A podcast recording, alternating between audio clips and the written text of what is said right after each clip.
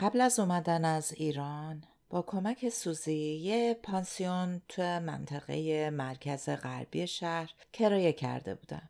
خونه متعلق بود به یک زوج سالمند ایتالیایی که طبقه دومش رو اجاره می‌دادن به دانشجوها.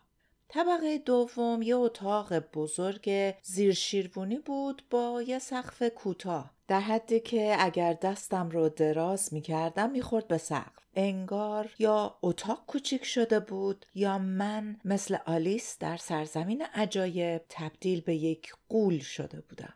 آقا مرتزا لطف کرد چمدونم و برام آورد طبقه بالا و داخل اتاقم گذاشت و با سوزی خدافزی کردن و رفتن سر زندگیشون. وقتی تنها شدم یه لحظه حس کردم که این مدل تنهایی با همه تنهایی هایی که تا حالا تجربه کردم یه جورایی فرق داره. حالا توی یه شهری بودم که همه چیزش برام ناآشنا و عجیب بود توی یه خونه با آدمای ناشناس توی اتاقی که هیچ جاش برام آشنا به نظر نمی رسید. یاد داستان جادوگر شهر زمرد افتادم. کارتونی که تلویزیون بارها پخش کرده بود. دروتی قهرمان اون داستان هم با یه طوفان سفرش رو شروع کرده بود. فرق دورتی با من این بود که طوفان اون رو با خونش به هوا برده بود و توی یه سرزمین ناشناس روی زمین گذاشته بود. اما طوفانی که من رو به آخر دنیا پرتاب کرده بود حتی خونم رو هم ازم گرفته بود. طوفان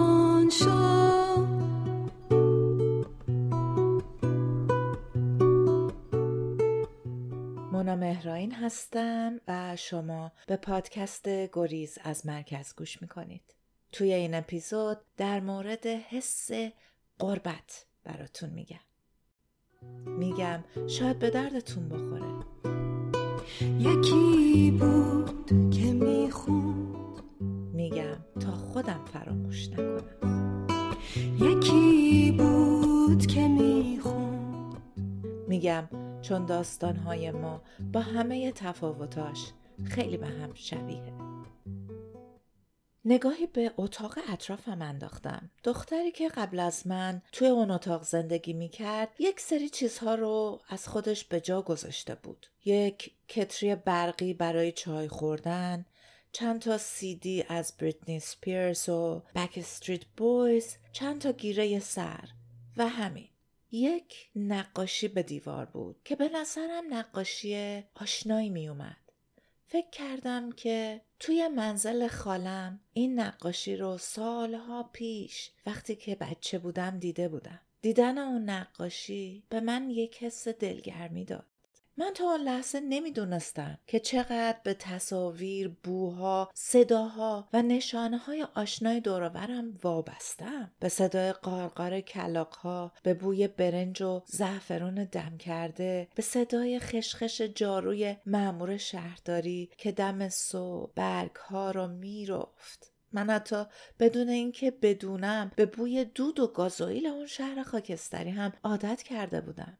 حالا مثل یه معتاد به دنبال یه نشونه فقط یک نشونه آشنا میگشتم تا احساس امنیت کنم. رفتم دم پنجره. نگاه کردم به آسمونی که حتی صور فلکی توی آسمونش با چیزی که قبلا دیده بودم فرق داشت. صدای پدرم توی گوشم بود که می گفت آسمان نیمکره جنوبی با آسمونی که تو تا امروز دیدی فرق داره. پدرم راست می گفت. هرچی گشتم نه دب اکبر رو پیدا کردم و نه از اسقر نشانی بود. بعد چشمم افتاد به ماه. خودم رو دلداری دادم که حداقل ماه همونیه که از نیمکره شمالی می‌دیدم. ماه هم از اون بالا دختری رو دید که گیج و ترسیده هزاران کیلومتر دورتر از خونه و خونوادهش از یه اتاق کوچیک زیر شیروونی سرش رو بیرون آورده و رو به آسمون آه می‌کشه. ماه که مهاجران زیادی رو دیده بود و چشمش به این مناظر عادت داشت خمیازه کشید و پشت ابر پنهان شد. روی تخت افتادم و به خوابی شبیه مرگ فرو رفتم.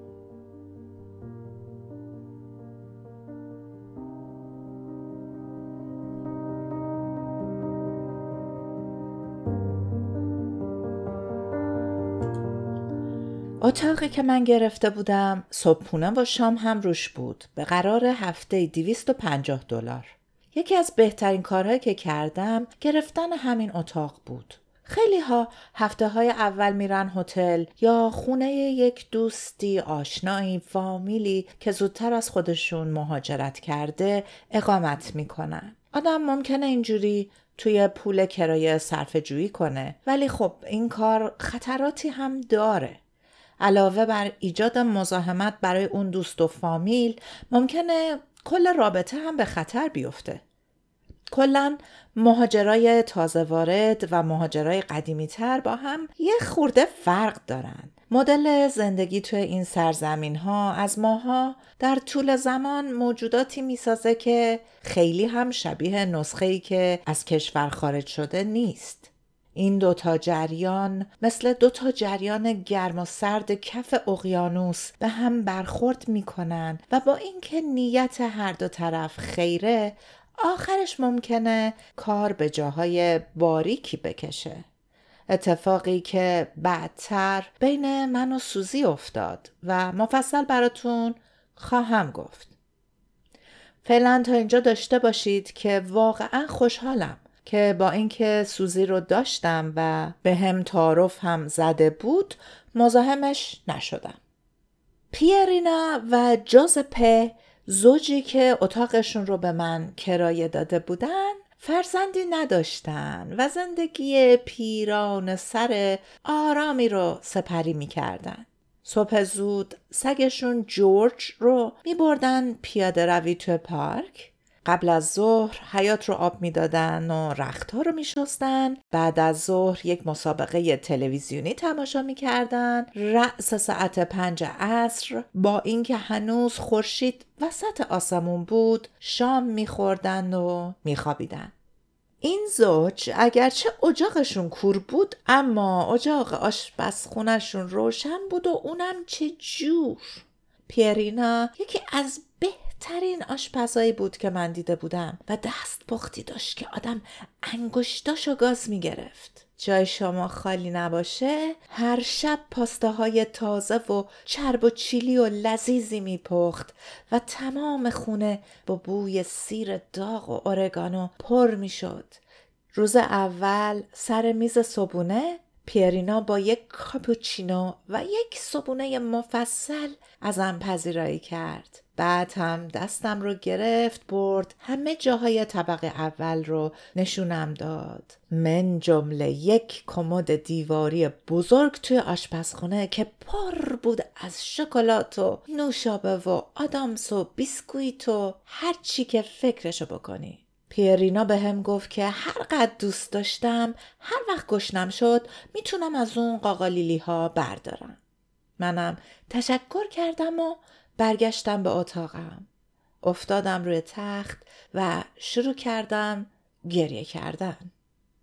الان که فکرشو می‌کنم محبت پیرینا احتمالا من رو یاد دوری از مادر خودم انداخته بود. اما اون روز هیچ دلیلی برای گریه کردن پیدا نمی کردم و این خیلی برام عجیب بود. این اولین رفتاری بود که اصلا از خودم انتظار نداشتم. من آدم قرص و محکم و منطقی بودم که بیخودی احساساتم رو قاطی زندگی روزمرم نمی کردم. حداقل توی نیمکره شمالی که اینجور آدمی بودم. حالا چی به سرم اومده بود؟ درد سرتون ندم من تمام هفته اول به سورپرایز کردن خودم ادامه دادم یک هفته اول به طور کامل از خونه خارج نشدم صبح تا چشمم رو باز می کردم لپتاپم رو باز می کردم و با ایمیل و یاهو مسنجر چون اون زمان ها واتساپ و تلگرام و اینها وجود نداشت بگذریم با ایمیل و یاهو مسنجر با خانواده و دوستام تو ایران حرف می زدم. انگار راه قرض داشتم بیام این سر دنیا که با اون سر دنیا بشینم سلام احوال پرسی کنم. شبها که پیرینا صدام می‌زد و میشستم سر میز شام یک جور بغض وحشتناک راه گلوم رو بسته بود و اون غذاهای خوشمزه به دهنم زهر مار می‌شد. پیرینا با خوشرویی می‌پرسید که کجاهای سیدنی رو دیدم کجاها می‌خوام برم و برای آخر هفته چه برنامه ای دارم؟ از این سوال بیشتر از همه حرسم می گرفت که بعدها فهمیدم یکی از سوالات رایج این وری هاست. What you up to? What's your plan for the weekend? خب برای مردمی که کار می‌کردن آخر هفته فرصت مختنمی بود برای رفتن کنار دریا بیرون شهر سینما بار رستوران واقعیت این بود که من اما نه دلم می‌خواست جایی برم نه هیچ برنامه خاصی داشتم. ولم می‌کردی؟ برمیگشتم تو اتاق زیر شیروونی خیره می‌شدم به دیوار و چرت می‌زدم. نمی‌دونم چرا انقدر خسته بودم. انگار این همه راه کوبیده بودم بیام خستگی سی سال زندگی ما یه جا با هم تو سیدنی به در کنم. خودمم نمیفهمیدم چه مرگم شده اما دست و دلم به هیچ چی نمی‌رفت نه جایی رو میشناختم نه دوستی که همراهیم کنه و نه پول چندانی داشتم که خرج کنم موقع اومدن افرا به عنوان توراهی یه هارت پر از فیلم های مطرح دنیا برام پر کرده بود که تماشا کنم. اون روزگار هنوز اینترنت انقدر سریع نبود و خبری هم از نتفلیکس نبود. منم توی اتاق زیر شیروونی می نشستم و به یاد افرا فیلم های استنلی کوبریک نگاه می کردم. آخه بگو این چه کاریه؟ پاشو برو چیزایی که تا حالا ندیدی رو ببین. حالا اینکه چیزی نیست حتی برای چیزهایی که قبلا تو ایران دوست نداشتم هم دلم تنگ می‌شد مثلا آهنگای هایده گوش می‌دادم و اشک میریختم اونم من منی که تو ایران فقط راک آلترناتیو و پینک فلوید گوش می‌دادم. یکی از آهنگایی که به تکرار گوش می‌دادم و راه اشکم رو مثل سیلاب باز می‌کرد. این بود.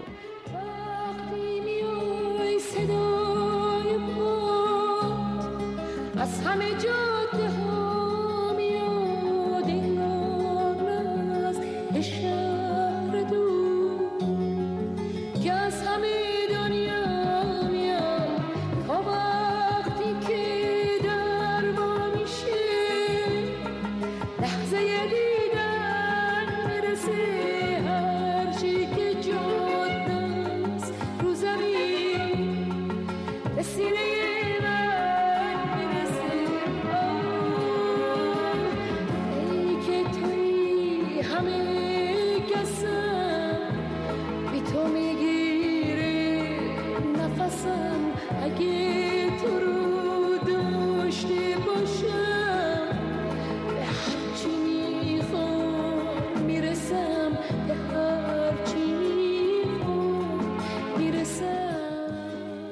به اینجای آهنگ که می رسید در حالی که حق حق می زدم روی زمین می افتادم و این قسمتش با صدای بلند می خوندم.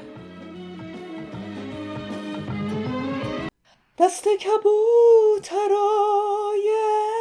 عشق واسه کی دونه به پاشه مگه تن من می‌تونه بدون تو زنده باشه خب اگر که الان داشتین به صدای من میخندیدین و بگم که کار درستی نکردین. یک هموطن یک همزبان یک آدم تنها و بیکس داشته برای خودش میخونده و گریه می‌کرده. اون وقت شما کرکر میخندین میگین این صدای گندیدر از کجا آوردی؟ من مهاجر بودم. خانم هایده که نبودم ولی حق داشتم که برای خودم با صدای بلند بخونم مگه نه؟ اگر برای هر مهاجری یه پری مهربون وجود داشتش خیلی خوب بود تو اینجور موقع ها به داد آدم می رسید. اون موقع که من رو به آسمون می پرسیدم که مگه تن من می‌تونه بدون تو زنده باشه پری من ظاهر می شد و سرم داد می‌زد که آره بابا آره می‌تونه زنده باشه. این همه آدم در اقصا نقاط دنیا دور از عزیزاشون زندن. تو هم می‌تونی نترس نمیمیری. من البته پری مهاجری نداشتم و برای همین هم شبها با این آهنگ غرق در غم گذشته ها می شدم و اون چیزی که پیش روم بود رو ندیدم. مثلا بهترین غذاهایی که پیرینا با محبت برام میپخت و جلو میذاشت. به دهنم مزه نمی‌کرد و وقتی به اتاقم برمیگشتم از توی اینترنت عکس قرمه سبزی پیدا می‌کردم و جلوی مانیتور مثل ابر بهار گریه می‌کردم. تا حالا دیدین کسی برای قرمه سبزی گریه کنه؟ باید اعتراف کنم که من این کار رو به وفور کردم. حتی برای فسنجون هم. البته شاید فقط برای خورشت بامیه گریه نکرده باشم عاقبت یکی از همون روزها پیرینا که نگرانم شده بود دستم رو گرفت برد چند صد متر پایین تر از خونه و یک پارک رو نشونم داد که وسطش خلیج باصفایی داشت و برای پیاده روی جای مناسبی بود. در واقع پیرینا مجبورم کرد از خونه برم بیرون و کمی نفس بکشم. روز اولی که رفتم پیاده روی رو هنوز یادمه. کفشای ورزشیمو پوشیده بودم و علفهای تازه و مرتوب زیر پام صدای ملایمی داشت. هوای محشر سیدنی کمی روحیم رو بهتر کرد. با خودم به نقطه های مثبت زندگیم فکر کردم. من شانس آورده بودم که تونسته بودم اینجا باشم و سقفی بالای سرم داشتم و اندک پولی که تا چند ماه منو میکشوند. دو تا پای سالم داشتم که هر کجا می‌خوام برم و توی این پارک قشنگ قدم بزنم. دوتا چشم که این مناظر زیبا رو ببینم. دوتا گوش که صدای پرنده های بومی استرالیا رو تجربه کنم. پرنده ها روی شاخه های درخت های بلند میخوندن و هوا بوی عطر گل یاس می‌داد. صدایی توی گوشم گفت اینجا بهشته بهشت ولی من حس می‌کنم توی جهنمم این یعنی چی؟ بعدتر فهمیدم که این یعنی قربت